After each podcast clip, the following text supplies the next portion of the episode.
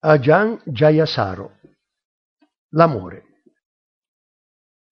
Premessa Questo piccolo libro prese vita come discorso di Dhamma offerto in lingua thailandese.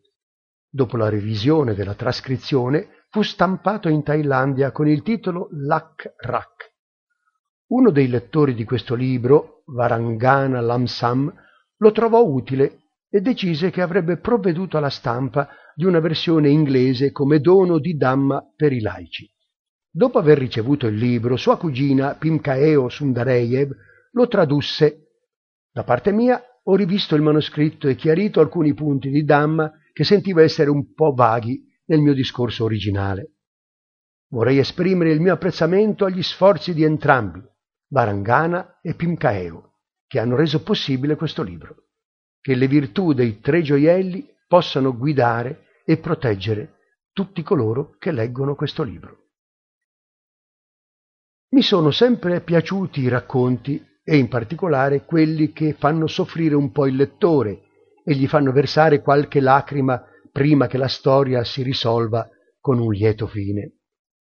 Ora l'ottuplice sentiero è la mia storia preferita. L'illuminazione è il miglior lieto fine possibile. Nei racconti che apprezzavo in gioventù, il lieto fine quasi sempre implicava un certo qual genere di amore, ed io iniziai ad osservare che nella vita reale l'amore non è sempre garanzia di felicità e che esso raramente risolve la situazione per un tempo davvero lungo. Quando ero un teenager, uno degli slogan alla moda che più mi colpì chiedeva se tu fossi parte del problema oppure parte della soluzione. Credo che questa sia la domanda che ci dovremmo porre sull'amore. Fa veramente parte della soluzione alla nostra sofferenza durante la vita o fa solo parte di quest'ultima? La mia breve risposta a questa domanda è che dipende. Da cosa? Dal tipo di amore e dal modo in cui ti prendi cura di esso. Persino l'amore più puro necessita di essere continuamente purificato. Perché è necessario continuare a purificare l'amore? La facile risposta è che tende a sporcarsi e la sporcizia che lo macchia, la brama, è sofferenza e causa di sofferenza. Siccome noi esseri umani non desideriamo neanche un po' di sofferenza e volentieri accogliamo ogni briciola di felicità che incontriamo lungo il nostro cammino, ci pare sensato assicurarci che tutti i differenti aspetti della nostra vita, compreso l'amore, contribuiscano alla felicità e siano il più possibile al riparo dalla sofferenza. L'amore è una parte della vita che necessita d'essere impregnato di saggezza e comprensione. L'amore tende ad intrecciarsi con altre emozioni, inducendo coloro che non lo hanno mai considerato da vicino a confonderlo con esse, facendo ritenere tali emozioni come una parte o anzi un'espressione dell'amore stesso. Di solito, ad esempio, piuttosto che considerare preoccupazioni e gelosia come impurità dell'amore, noi le consideriamo come una prova di esso e così accogliamo volentieri tali sentimenti.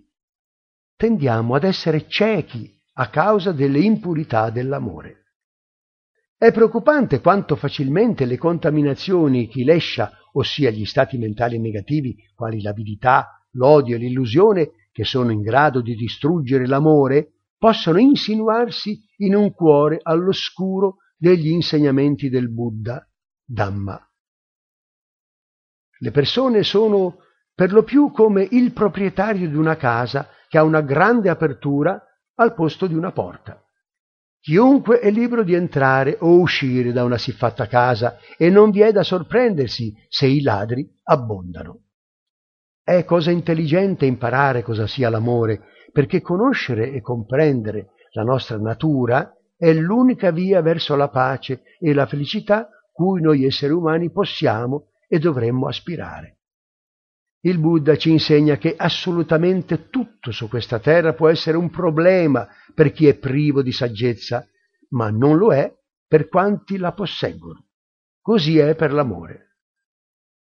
Quando la nostra saggezza è sviluppata a sufficienza, allora possiamo abbandonare la tristezza e praticare il lato gioioso del Dhamma, così che l'amore non ci nuocerà e sarà invece il motore che spinge le nostre vite verso la vera felicità. Per imparare cosa sia l'amore, queste sono le domande che ci dobbiamo porre. Cosa è l'amore? Quali sono i vantaggi e gli inconvenienti dell'amore? Come nasce l'amore? Come si sostiene? Come decade e finisce? Quali sono le impurità dell'amore? Cosa preserva e purifica l'amore? Come facciamo a comportarci rispettosamente nei riguardi dell'amore per massimizzare la felicità e minimizzare il dolore? La prima sfida nel rispondere a queste domande è di genere semantico. Il significato del termine amore è piuttosto impreciso, perché esso è usato per descrivere molti e differenti tipi di attaccamento. A volte esclamiamo che amiamo qualcosa allorché essa ci piace molto. Ad esempio, amiamo nuotare, amiamo i frutti di mare, amiamo questo o quel film. Siccome questo significato di amore non è rilevante per la mia trattazione, non ne parlerò nel prosieguo. Un altro tipo di amore è la devozione nei riguardi di cose intangibili, di credenze o ideali, l'amore nei riguardi di una nazione o di una religione, ad esempio. L'attaccamento verso un ideale può essere a tal punto intenso che le persone possono desiderare di uccidere o di morire per esso. Tal genere di sentimento è valorizzato perché tributa un senso e uno scopo alle nostre vite e sollievo temporaneo contro la noia indotta da faccende irrilevanti. Però questo tipo di amore ci deruba discernimento e necessitiamo di raffinarlo attentamente con saggezza per evitare di diventare vittime o burattini di abili manipolatori. In un conflitto, se siamo convinti di essere buoni, giusti, puri, mentre la controparte è cattiva, sbagliata, impura, abbiamo perso la nostra strada. Pensare in termini di noi contro loro, bianco contro nero, bene contro male, è una malattia che ha causato inenarrabili sofferenze nel mondo. L'empatia, l'antidoto contro questo infantile modo di guardare alle cose, non blocca, come qualcuno pensa, l'azione, ma la rende più intelligente. Demonizzare gli altri o semplicemente rifiutare di concedere loro umanità conduce ad azioni crudeli e intemperanti che alla fine ricadono su chi le ha perpetrate. Il moralismo è una forma di intossicazione. Cercare di comprendere le persone e le situazioni conduce a reazioni misurate. Quando qualcuno tenta di persuaderci a odiare o a guardare dall'alto in basso quelli con punti di vista differenti dai nostri, quella persona non è un buon amico Mitta. Lui o lei si stanno comportando come un cattivo amico, Papa Mitta, uno che ci conduce in direzioni nocive. Quando adottiamo un modo di pensare o una filosofia, dovremmo controllarne la correttezza con il potere del Dhamma. Per esempio, sembra altrettanto ragionevole quando la nostra mente è stata calmata per mezzo della meditazione come lo sembra quando la nostra mente è infiammata? Questo secondo tipo d'amore è degno di investigazione in quanto ha implicazioni per la stabilità sociale e per la pace.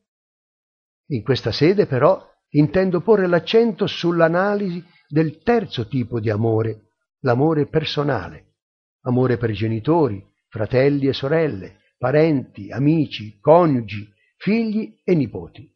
E infine il quarto tipo di amore, la gentilezza amorevole, metta. Vorrei iniziare osservando che i primi tre generi di amore inducono sempre sofferenza, sia essa molta o poca. nelle nostre vite, perché l'amore è fatto così e questa è la strada percorsa dal cuore umano. L'amore mondano ha limitazioni naturali per il semplice dato di fatto che esso è parte del mondo. In una qualche misura è sempre manchevole. Questa è la brutta notizia, ma quella buona è che vi è un altro e superiore genere di amore, precisamente la gentilezza amorevole, metta. Si tratta di un amore incondizionato, espresso universalmente senza parzialità per tutti gli esseri viventi. È un amore veramente puro. Quando un attaccamento è privo di limiti, non causa sofferenza, al contrario, la gentilezza amorevole porta solo una felicità del tipo più soddisfacente, in quanto invece di far parte del mondo insoddisfacente, poggia sul sentiero della liberazione. Gli insegnamenti del Buddha indicano due significativi inconvenienti dell'amore mondano. Primo, l'amante, l'amato e l'amore stesso sono tutti impermanenti per natura. Fluttuazioni e cambiamenti in accordo con cause e condizioni si verificano perché nulla al mondo, incluso l'amore personale, è permanente o in grado di essere un reale rifugio.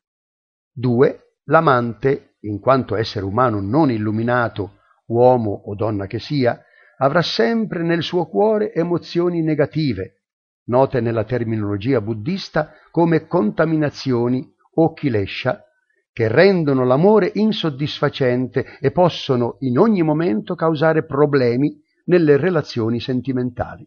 Di per sé è già difficile che l'amore mondano sia durevole ma noi lo rendiamo ancor più difficile con la nostra ignoranza ed i nostri desideri imprudenti. Coloro che hanno ciò che il Buddha chiamò retta visione, sammaditti, si esercitano a vedere l'amore nei termini delle quattro nobili verità. Si esercitano a riconoscere le mancanze legate all'amore, a cercare di trovare il valore e il significato appropriati che dovrebbero attribuire all'amore durante la loro vita Essi tentano di abbandonare le impurità del cuore che, a dispetto della presenza dell'amore, causano la sofferenza. Il loro scopo è di evitare o di minimizzare la sofferenza che nasce dall'amore e di conseguire e dare la maggior felicità possibile. Infine, essi usano gli insegnamenti del Buddha per esercitare la loro azione, il loro linguaggio e la loro mente così da volgere quanto più possibile il loro amore nella direzione della gentilezza amorevole, consapevoli della bellezza di un amore incondizionato. Alcuni lettori potrebbero non vedere alcun beneficio in tale esercizio e chiedersi per quale ragione ci si dovrebbe preoccupare di immischiarsi nell'amore se va proprio bene così com'è. A questo vorrei rispondere con un quesito. Va davvero bene? Ma se è così, per quanto tempo rimarrà in tal modo? Come fate a saperlo? Il Buddha ci mostrò che se qualcosa è reale, resisterà allorché sarà messo alla prova. Solo le cose non vere non superano l'esame. Così, se il nostro amore è genuino, non si dovrebbe temere di metterlo alla prova. Se vogliamo lasciare andare ciò che è falso e raggiungere l'autenticità, dobbiamo imparare ad esaminare i nostri cuori. Questo esame deve includere tutti i sentimenti, compresi quelli più cari al nostro cuore, come l'amore.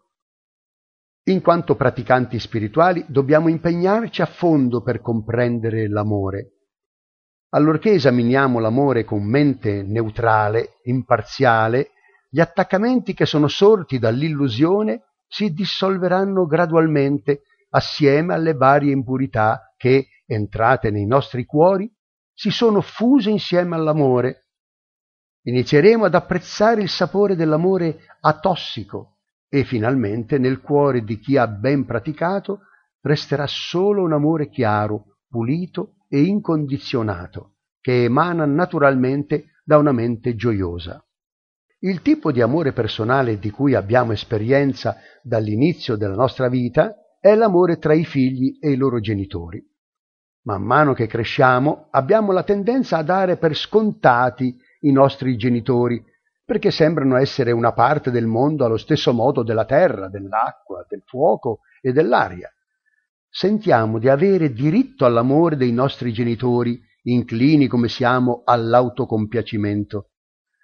La società in Thailandia enfatizza invece la gratitudine per incoraggiare a ricordare il debito nei riguardi dei genitori e ad esperire la gioia insita nel corrispondere alla loro bontà. Quando alla fine i nostri genitori devono lasciarci, il nostro dispiacere non necessita di essere tinto dal rimorso. I nostri ricordi possono essere colmi di orgoglio per aver ben assolto ai nostri doveri filiali. Probabilmente non esiste in alcun luogo un genitore che possa affermare che amare i propri figli porti solo felicità. Piuttosto la sofferenza che sorge come conseguenza dell'amore genitoriale viene considerata redenta dalle gioie della stessa genitorialità. Quando i figli soffrono, sia fisicamente per una malattia, sia emotivamente per una delusione o per non essere stati in grado di ottenere ciò che desideravano, spesso i genitori soffrono ancor più dei figli i genitori possono sopportare la loro propria sofferenza, ma trovano pressoché insopportabile quella dei loro figli.